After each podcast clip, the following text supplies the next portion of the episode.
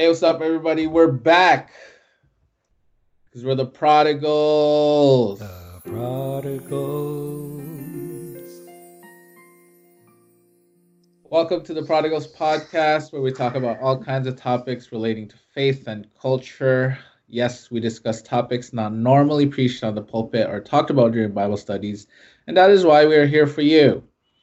Hello, I'm Mark, and I'm joined by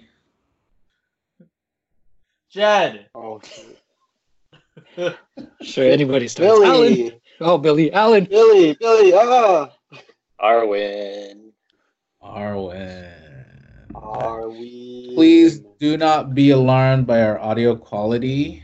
Um, as a result of the coronavirus ravaging its way through the province of Ontario, we have decided to avoid physical contact as much as possible. Social distancing, are, baby. Yeah, we are recording this over Skype. Uh, so praise God for the gift of technology, but please bear with us as our sound might not be of the quality that you have been used to the past few episodes. Uh, we're just trying to make do with what we can in our separate worlds right now. So, in this episode, we will be answering some of the questions that our followers have sent us. Uh, before we go through the questions, we just want to give a shout out to those who have been sending us questions. Woo! Shout out to uh, you guys. Guys Thank are real M V Ps. Uh, I just also want to say that, that for time's sake, we only do a maximum of three questions per episode. But that doesn't mean that we won't answer your questions in future Q and A episodes. So please keep sending them in. Q and A. First question. Deals with tithing, uh, debt, and tithe. So the question goes, does God want me to struggle and near break to return tithe and offering when I am swimming in debt trying to pay back debtors? Student loans, my mortgage, rent, car payments, et cetera. Or can I get a handle on things and then return proper tithe and offering? Not talking about being broke because I chose to frivolously spend on things that I don't need, but the things, but the aforementioned things. Some argue that tithe and offering is supposed to be on your increase and not on all your income because of the way some people's economy is set up. They aren't getting any increase, just an income. Demystify that and discuss. Demystify. Demystify. I like that word. That's a great set of words. What do you guys do for tithe? You guys like tithe like the ten percent or like you guys do your own thing? I, mm. uh, I do the ten percent. I do the ten percent as well. It would it wouldn't be from the net. It would be from the gross. So I would try to calculate the uh, the tax and then kind of like Like what would what's a ten percent uh, without the subtract without the tax taken out from my pay? So that I, I set it up in that way just recently, like is the start of the year. Mm. Yeah. Mm. Wow, that's another argument. I mean, an argument. Topic, yeah, in like, itself. Yeah. You, in I it itself. Yeah. That. Yeah. And I guess it's just either way you want to do it because I mean, you can still do it on the net. Um. I guess, but if you get, you know, when you get your tax return, you know, hopefully you get something back, then you tithe that. Mm-hmm. And that would be in its, at least the way that I see it, like its entirety. Yeah. Yeah.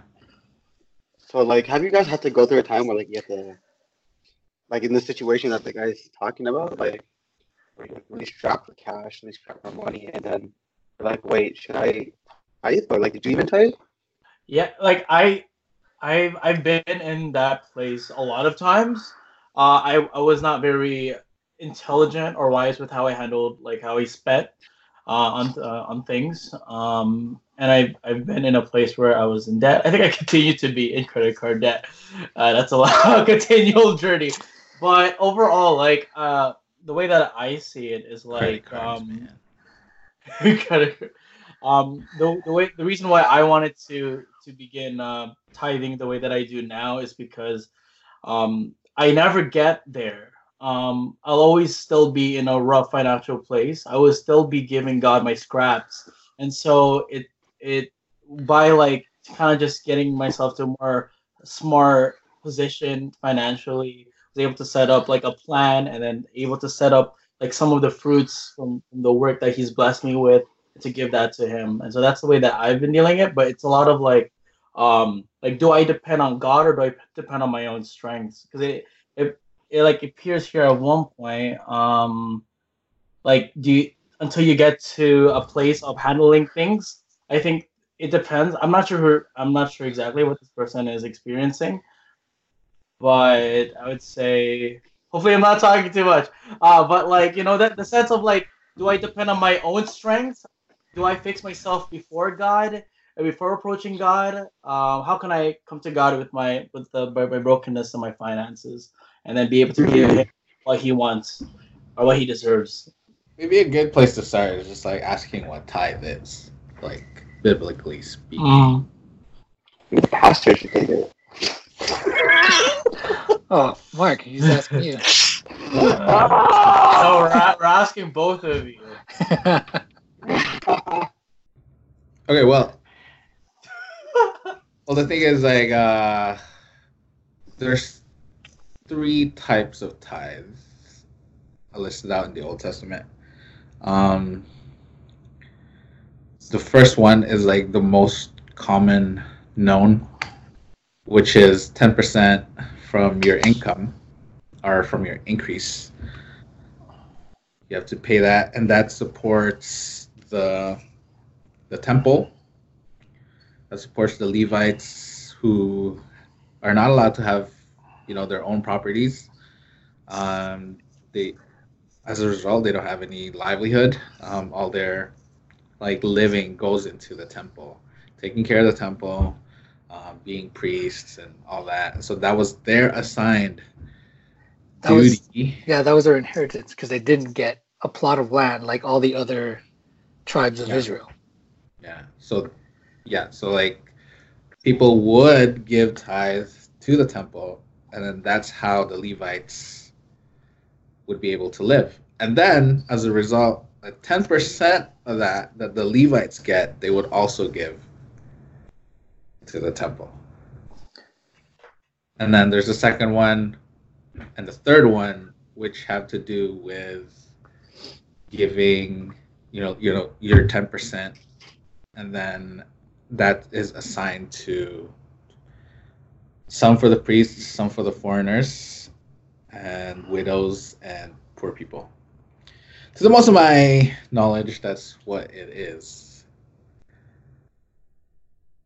Uh, yeah, it, I mean, I think what most Bible scholars will, you know, will say about that as well is that it, uh, we get a lot of it, particularly the ten percent started when, you know, when Abraham rescues Lot, right? Uh, when he gets taken by, I think the five, the five kingdoms or the five kings that yeah. come and ransack these other four kingdoms, and, you know, Lot gets taken away, you know, in the, in the middle of it, Abraham rescues, you know, defeats these other kings, takes all their spoil, Uh, you know, and comes back.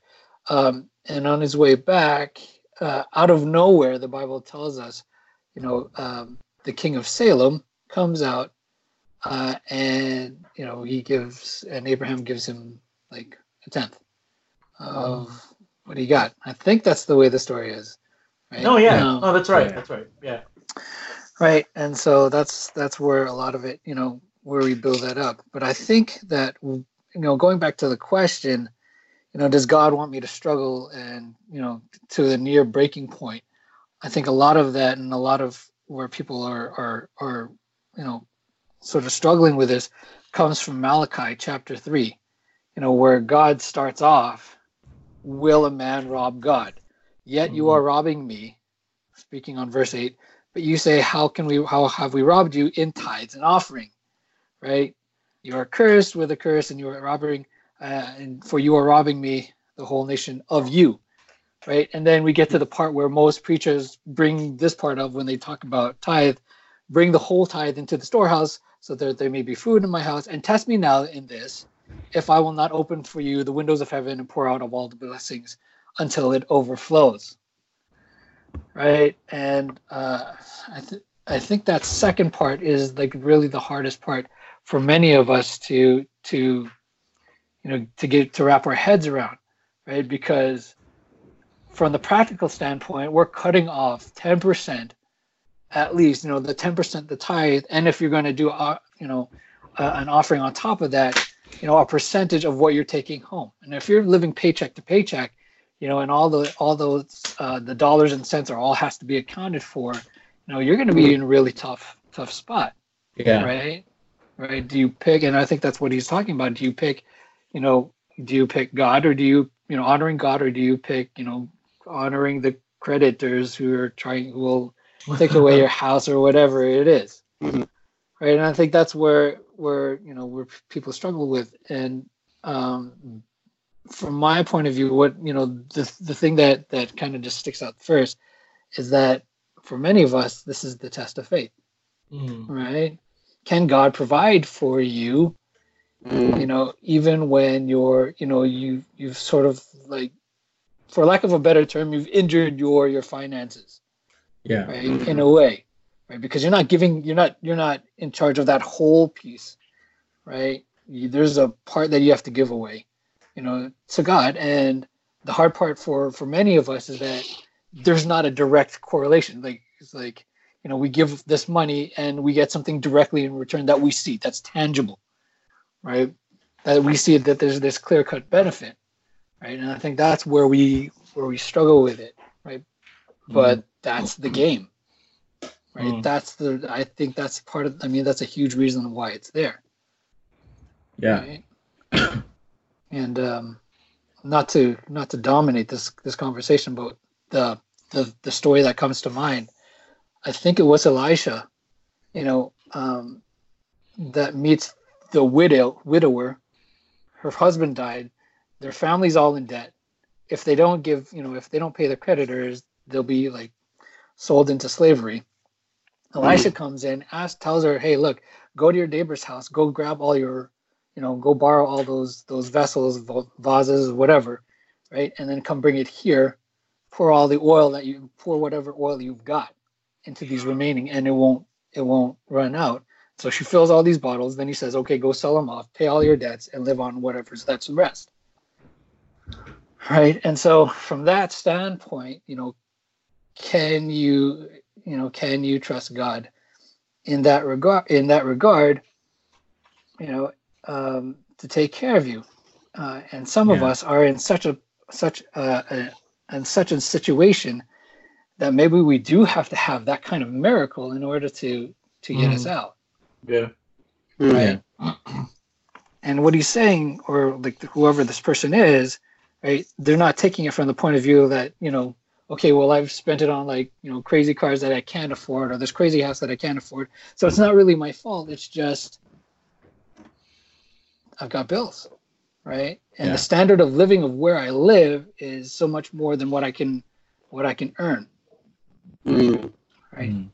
Um, and so I think there's a practical answer to that, or at least a practical component to that as well. Are you sure, you know, this is the place that you need to be? Because as we all know, there are other places where the standard of living or the price to live isn't quite as high, mm, right? That makes sense. And so, yeah. you know, so maybe, you know, maybe God is telling you, this is not the place that you're supposed to be. I want you somewhere else, Ooh. you know, um, mm-hmm. not only for whatever I can do that I can do through you, but so that it'll be an easier, you know, time for you to be somewhere else, yeah. that it's easier to, like, sort of pay your things down. Yeah, and also, like, maybe maybe it's, if it happens to some of us, and we have all these things that we're paying for, maybe we have to think about, like, what's really essential, right?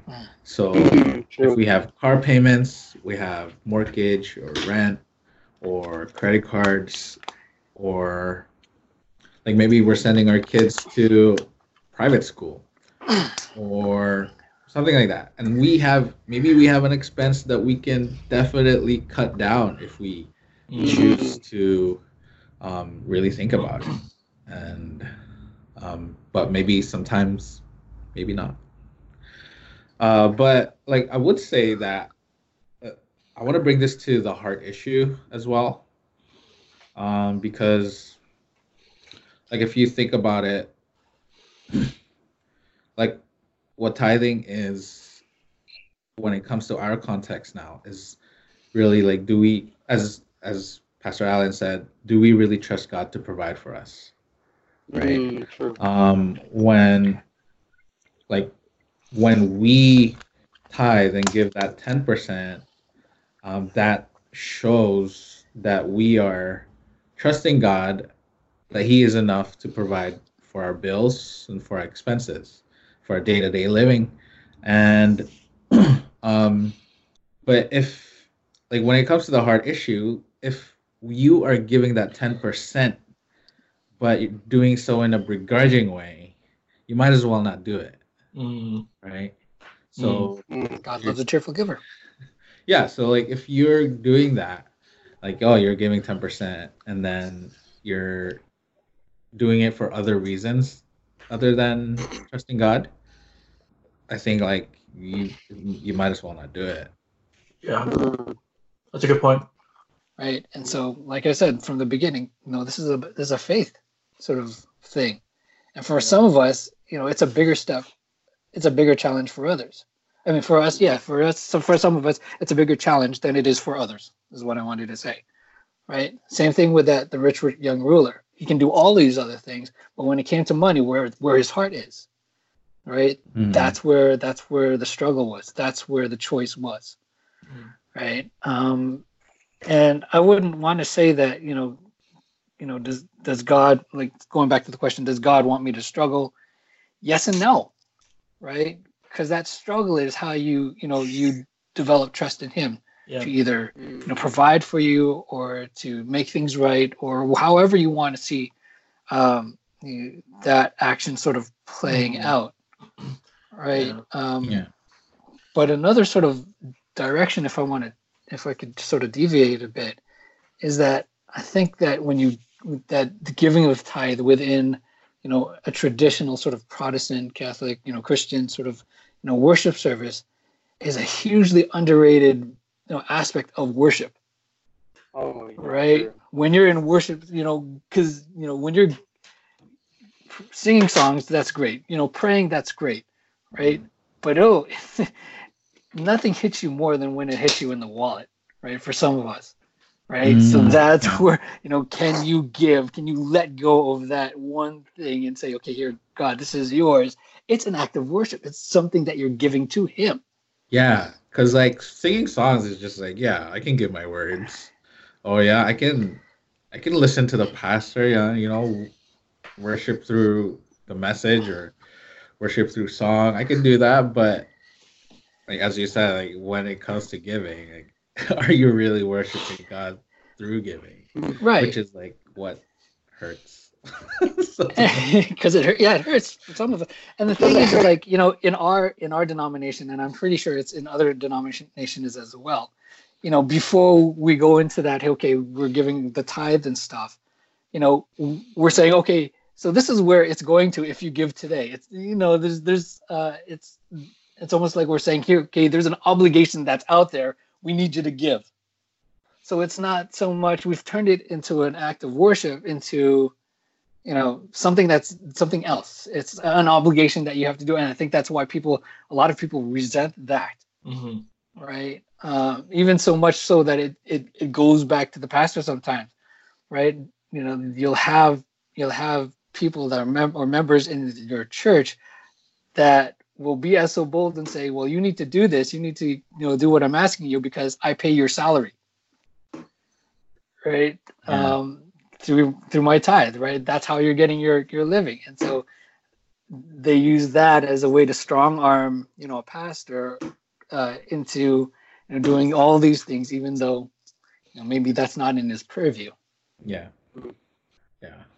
But can I also say that, like, I think, like, for me, I really don't like seeing tithe as a way to see that, oh, God will bless you. Or, like, it's not a good motivation to say that, oh, God will bless me, like, when when I do pay tithe. Uh-huh. like to lean on that, like as the, the main motivation of giving tithes is like, oh, I'm gonna get this threefolds, tenfolds, because Malachi said so. It's the pros, yeah, it's that prosperity gospel, right? Uh, yeah. But I think like, uh, you know, like to the bo- when it comes down to it, it's just, you know, do you trust God? And that's so, do you trust God? And if you do, like there is a blessing in that in itself. Mm. Mm-hmm. Like when you have like this trusting relationship that God will get you through, no matter how hard it will be, like, and like you see Him working in your life, that's a blessing in itself, I think. And... yeah, I, I think we sell ourselves short sometimes, you know, uh, because we, we we think of tithe as, you know, this obligation, and we we bring up, you know, Malachi three, you know, and poo-poo other people saying, you know, you're robbing God because you're not giving your tithe, right? Uh, and people are in different places, right, in their relationship with God. And I don't yeah, think totally. that God, you know, will say, okay, well, you missed this week. Well, you know, I'm not gonna, I'm gonna withhold um, this kind of thing. Or you're gonna get, a, you're gonna get a flat tire this weekend. You know, there's no this direct, you know, correlation or yeah. direct result to it, right? Yeah. But yet, there's some. Sometimes you hear testimonies where they say, you know, uh, when I started giving faithfully, you know, things didn't break down for me. Right, it, you know, my my car didn't break down from, or like which I didn't need shoes for like I don't know for like four years, five years, something crazy like that, something that that people don't really think of, and yet you know the value that comes around, you know, from a monetary standpoint, in gets repaid back in a different way that we don't normally think would be that way. Yeah. So, you know, but I, I I think I agree with you, Mark. You know, and what I said is that you know this is really a, a faith step. Yeah, you know, definitely. Particularly for some of us that struggle with you know giving that that part of our life yeah. to God in control. Yeah. Um, I think like there's another. There was another question whether it's in the increase or. Is it on the income as a whole? And I just like want to touch on that because what yeah. he's saying, like what he's pretty much asking is that whether it's after paying the bills, if I have savings after the bills, do I take ten percent of that? But I think like to clarify what it means an increase in the Bible is that, okay, so today, let's say if I mow your lawn and you give me fifty bucks, right? But then I spent five dollars on the gasoline. My increase would be forty-five instead of fifty. Yeah. It's not my increase. Like I had paid, I had my cell phone bill to pay, so I spent all that fifty, and so that I don't have to pay ten percent anymore because I didn't have anything to spare. No, it's just like um, when you're talking about increase, it's just like what you spent in that business and then what you got. So when you're working, I think for most of us, we don't have any business related expenses. So when we do get paid, I think it will be the ten percent of that. Oh, I see what you're saying. I see what you're saying. Hmm. Yeah. Interesting. So, yeah. Um, It's a good conclusion to say that uh, tithing is trusting God that He'll provide for you, and um, He doesn't want you to suffer, um, but He wants you to also trust Him. And if you feel begrudgingly, you know, if you give begrudgingly, um, you might as well not do it uh, because God wants your full heart for you to give to God. Yeah, and inherent in that, there's an inherent struggle with that. So if you're, you know, if it's easy for you to give that, then that's not, you know, that's not a faith step for you.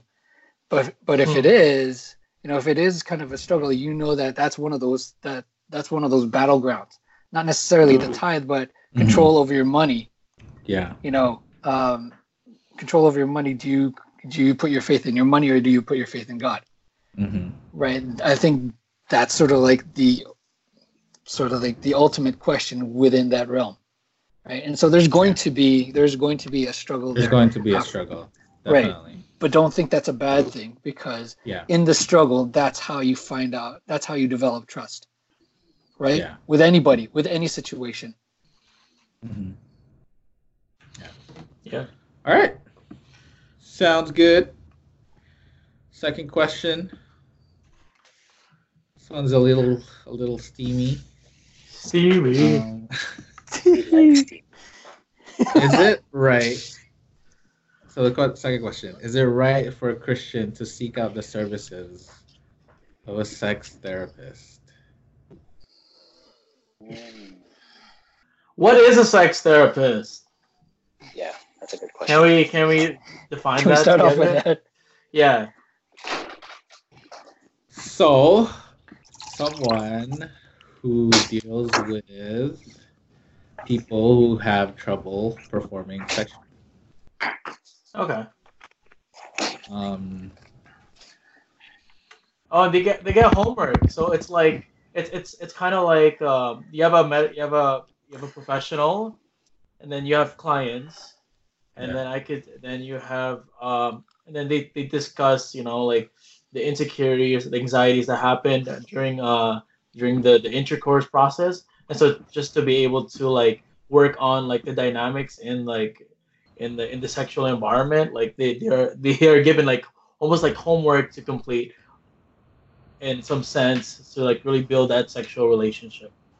I think for me, the as if you know the, the scenario, if you're a couple and you're going to a sex therapist in order to, you know, sort of like have a more enriching sort of time together, that's that that that's not a problem to me at all, right? The question for me is, should a Christian go seek out a sex therapist when they're single, when not when they're not married, right? Mm, that's where that I think that's yeah. where sort of like the more sort of gray yeah. area lies. Yeah, uh, lies. I would say yes, especially if you're struggling with pornography. Oh. Mm. Okay. If you want, I mean, to that could that. go if you're single or if you're, if, or if you're a couple. Um, yeah, like if you're struggling and you know that it's taken over your life, yes, you should seek help. Professional help, one hundred percent. Yeah. I'd say yes as well, uh, especially in context to marriage. Uh, I feel like that's the boundary that God has like has made it, made it clear in Scripture that that sexual intercourse, any sexual relationships have to be maintained within a marriage context. Uh, and so if if to, like, like what some of you have already mentioned, like if it's to uh, continue to work on that, continue to work on intimacy with one another as a married couple, because you know that's that's challenging for some, and that's uh, there's some some people might even have history uh, with um like um like like uh wow what's that word like like they're addicted to sex. That that's a real thing. Oh. That's a real thing. Um. Other and other addictions as well, and so like it's it's cool to to see that there's a place where they can be able to work that together. But if you're like, let's say you're single, you're unmarried, um, I I wouldn't advise a Christian to be doing that. I think that would, yeah, it, it would it would not be in support of what Scripture would uh, tell us. Mm. Yeah. Sorry, go, going back to the sort of the pornography thing. Could, does a sex therapist sort of deal with that if you are single? Like I kind of just, I guess I was in and out in terms of like the definition of a sex therapist, but is that sort of like the thing that they can deal with? Because if they do, man, then yeah, absolutely. Absolutely. I think that would be a no-brainer, particularly, you know, because pornography is, is fairly rampant within our society, not only amongst guys, but amongst girls, right? Mm-hmm. So if that's in their purview, then, you know, that, that kind of changes the equation for me, because that's not exactly what I, I was thinking of, you know, when, when we're talking about sex therapists and, and stuff, right? Obviously, if you're going to, if you're single and you're, you're going to see a sex therapist just to up your game when you go out, you know, when you go out clubbing and trying to pick up somebody on a Saturday night, then yeah, you probably want to look at something, you know, probably not something that you want to, want to do as an upstanding Christian. Yeah. Upstanding Christian. I'm trying to, we're trying to think the best of everybody, right? So uh, um, yeah, definitely. But I think like there's people who specialize in porn addiction, and maybe we can classify them as sex therapists. But um, definitely, it's just in the context of marriage. If your marriage is failing because um, you're not performing properly, then I think you should seek it out. Yeah, and yeah, if you're not connecting, like you guys aren't connecting on an intimate level, you know, um, then yeah, absolutely try to try to get some help mm. that way, because you know, sex is a good thing. That's what God intended for us, yeah. you know, in the garden. And so, you know, it's kind of been, you know, maligned and mutated, yeah. you know, because of sin, because you know society has gone to such a way that mm. perverts it, you know, in a large extent. And so, you know, maybe get back to, you know, to the point where, you, you know, you connect with your, your spouse, right?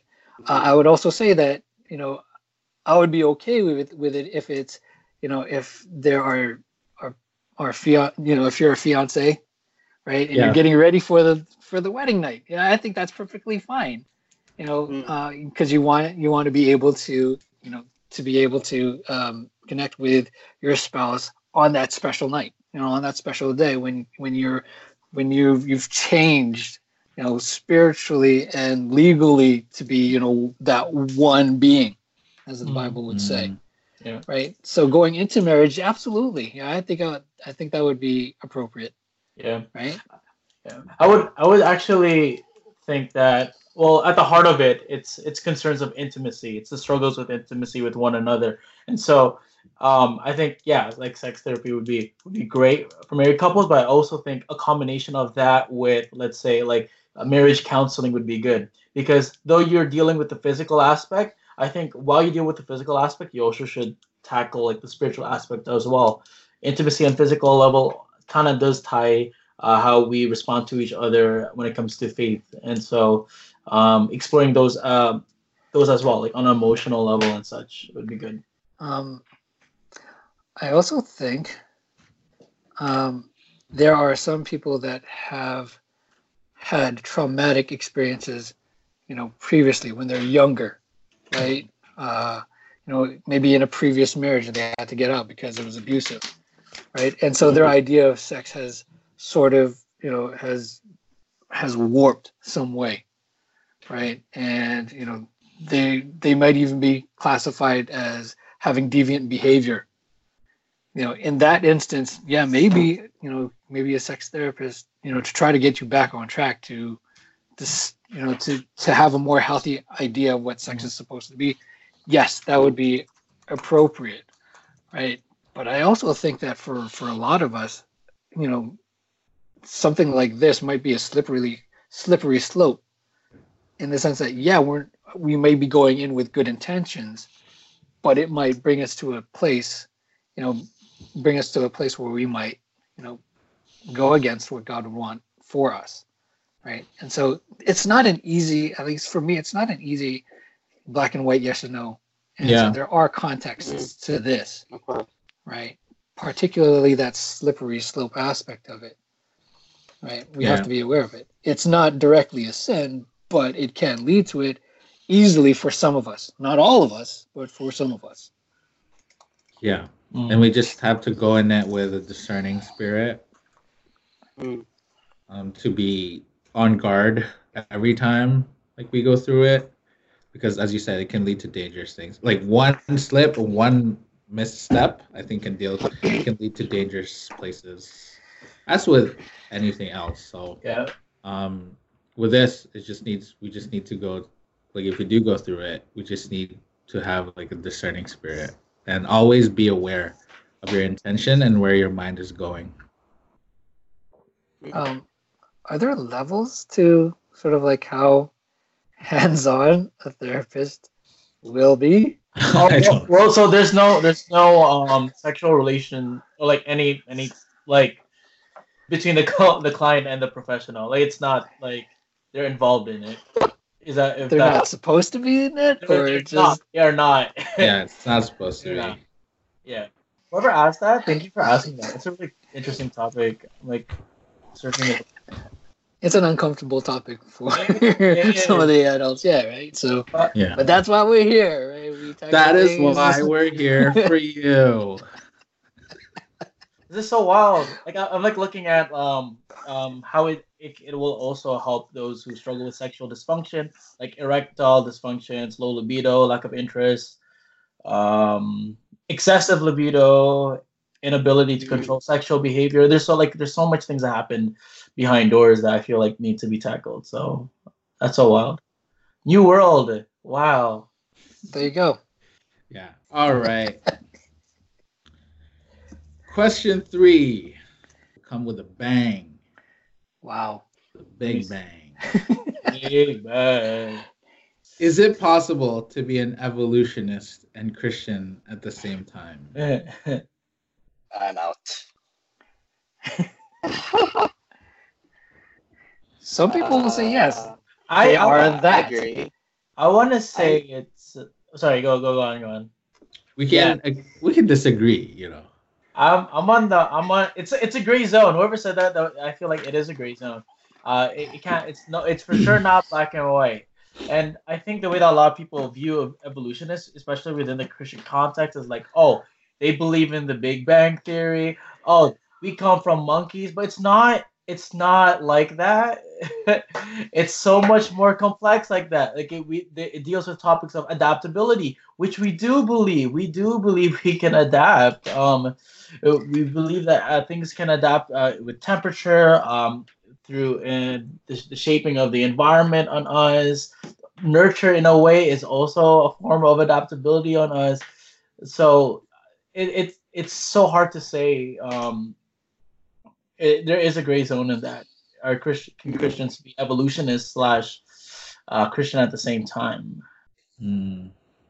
True. I mean, I was taught we are okay with... We're okay with microevolution, which is the the adaptability. Yeah.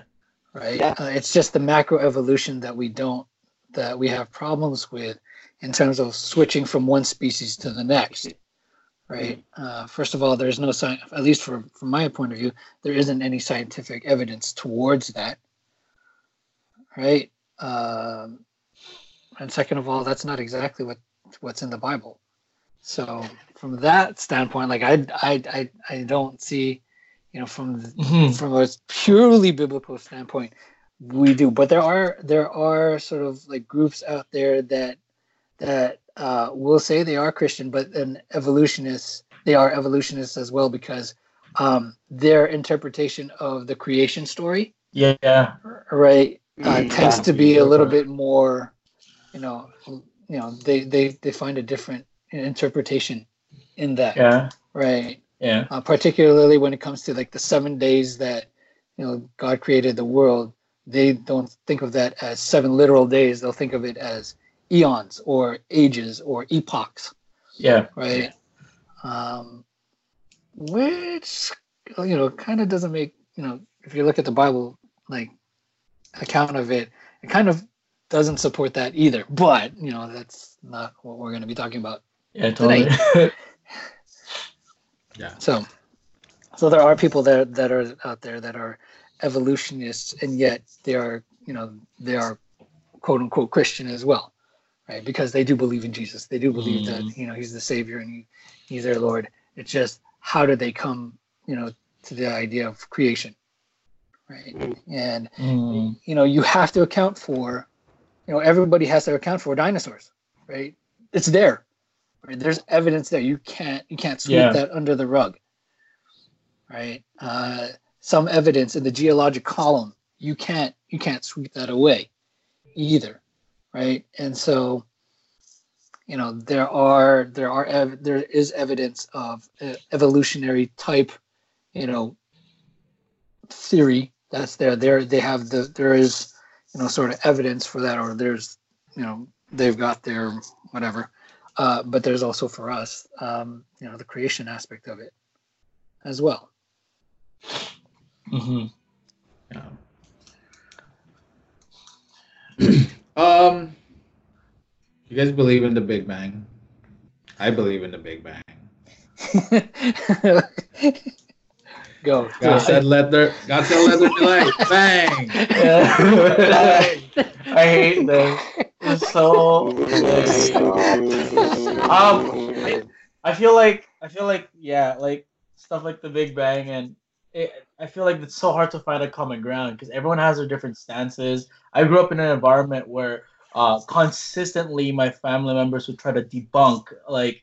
Like stuff like the Big Bang, stuff along with like creation, uh, and stuff. So it's it's so hard uh, being in the crossfire of such arguments. And so my question, my, my question actually now is like, what does it mean to be Christian, and how does creation fall into that? It's a good question. I think like what it means to be Christian is to believe that Christ is your savior, and he came to the world to save us from our sins. And that you surrender your life to him and follow him and what he says. And that's what it means to be a Christian. Does believing in evolution affect your belief in the gospel? No. I don't think it does. I think it might. I think it might because, you know, I mean, as I said, from my standpoint, you know, the biblical account doesn't doesn't support evolution. But if you find yourself sort of like, you know, because you're going to see what you want to see.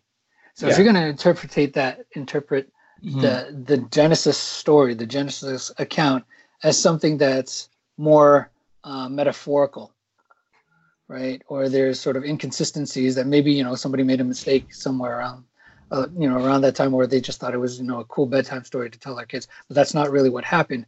Um, I think f- for a few of us, right, um, that might cause us to, you know, say, well, what other parts in the Bible do I do I not have to take, you know, from a literal standpoint, right? Mm-hmm. And that's that slippery slope that, you know, I was talking about. For some people, it's it's it's not going to be an issue. Mm-hmm. For a lot, for, you know, for other people, it might, you know. Yeah, that precedent of saying that precedent of saying, well, that part of the Bible isn't true. I believe in this part, but then, you know, where does it stop? Mm. Right. Yeah. yeah. So I was just reading. Sorry, um, I know I said I was out, but I just looked it up. And basically, if you're somebody who believes in, uh, if if you're a Christian and you believe in uh, evolution, uh, the term the, uh, theistic evolution or evolutionary creationism yeah. is a term that you're looking for. But the thing with that, and uh, the further I'm reading into this, is if, if you believe in this, then what Jed said, there's a lot of gray area. It's because you, if you believe in that, you lean into one side for some ideas, and you lean into another. Like on the like, let's just say for example, you you lean on the Christian side for some things, and then you lean on the evolutionary side on something. So you can never mm-hmm. have a consistent proof of anything. It is it's it'll just have this cycle of trumping your whole argument about something. So you're never consistent. In other words, right? The truth is up to you. What yeah. you deem as what the truth is, and so there's no, you know, there's no hard fast standard in which we can all kind of rely on. And the problem with that is sometimes our perspective is skewed, mm. right? And we'll believe what we want to believe during the times that we need to believe it. Yeah. Right, and that's not always a good thing. Which is hashtag confirmation bias. Yes. Nice. Yes, it yeah. is. Uh, yeah, and I, I feel like that's what's hard. It's like we, we come from so many different backgrounds. Some of us here are from science backgrounds. Some of us here are from like uh, scholarly divinity backgrounds. Some of us come from like other backgrounds, and it's in that like the way that we have like been living our lives and how that shapes our ideologies really can does shape the way that we can interpret scripture. And so yeah, I always wonder like does like The, there's a lot of topics that can be unclear, but to some people, they say that it is completely clear it's this way. Uh, but if both parties are disagreeing in some sort of way, I feel like then there's a topic that kind of does appear gray. And so then would it be safe to say, um, then is it like, is it important for us to agree on creation uh, for the sake of the gospel? I personally think we don't, but that's just me. For the most part, I believe that you can be an evolutionist, uh, as Armin said, a theistic evolutionist, and still be a Christian, because you're still following Christ, his example. You're going to be loving to people. You're going to give, you know, one hundred ten percent um, to help others, mm. and love others, and show a good example of what Christ is to others, and also believe that he's your savior. But it's just that one really big thing is that you believe, you, you I think you can believe that God is all powerful, and in God's wisdom, he used to, he he chose to use evolution as his mode of creation, rather than like the orthodox way of uh, seeing creation, which is literal seven literal days, and God created everything in that. I personally believe in the seventh day creation, just just as a warning, and like just as a reminder. But I, I do believe that people can see that God chose to use to create the world through evolution, and we can differ in that and still believe in the same Jesus, and still believe that he's sanctifying us. And who knows? Like, who knows what God's gonna, how God's gonna deal with that person, right? Mm. So, uh, yeah, no, I, I know, I know what I, what I sort of like believe in terms of the creation story and how we, we got about. Um, I will say, though, when I went off to seminary, there one one of the classes obviously is going to deal with, you know, the evolutionary story sort of theory. And our professor had this one sort of like overarching point as to why it wouldn't work, uh, and that has to deal with, you know, if we're if you're an evol- if you believe in evolution, you know, evolution at its core is that, you know, things have to die off, and what's left is the strongest aspect, right? And that's what mm-hmm. survives. He brings that back to, you know, to to Christ and the cross. Well, then, you know, if death already existed before sin happened, you know, what's the use for the cross, right? And that's the conundrum that you run up against, you know, when you have these two sort of theories conflicting each against each other with creation and evolution, mm. right? It's like, you know, if if death already existed before there was sin, then there was no reason for Christ to come. In the in the yeah. long and short of it. Oh, this is so philosophical. I love it. Okay. All right, so I mean, mm. that's where I, I would yeah, struggle that, if that's... I was if I if I had those two sort of things, yeah. you know, battling it out. And I don't envy somebody that's in that position. Yeah, I, I that's true. Yeah, that's really like you you're getting into like the deeper parts of like philosophical ideas of yeah. like death, and when did death, death happen, when did Adam live, and when did sin enter the world? So. Those are challenging stuff. Hey, that can be a rabbit hole for some people. For some, like myself, it's like, you know what? I will preach what I've received, and, and I'll hold all those concepts and ideas with an open hand. But like for some people, like it's it's going to be startling for them, and And that's hard, and you know what? That's that's their journey, and and yeah, that's wild. This is such a great topic. Thank you, thank you again, whoever. Who, whoever. Shout out to you. All right, well, that brings us to the end of the episode. Um, we thank you for bearing with us with our sound quality, and we thank you for listening. And we hope that we've answered the questions in a proper manner, and you're satisfied with our answers. And we hope that you're blessed and enlightened. And we are here every Monday, and we upload our, we upload our episodes every week. So yeah, just check us out and continue to follow us. Uh, you can reach us on our socials, Instagram, The Prodigals Podcast, Facebook, The Prodigals Podcast. We're on Twitter, The Prodigals Pod, because Twitter doesn't allow that many characters on your handle. So, yeah. And we hope that you join us again next week. Uh, we'll be here in another episode of The Prodigals.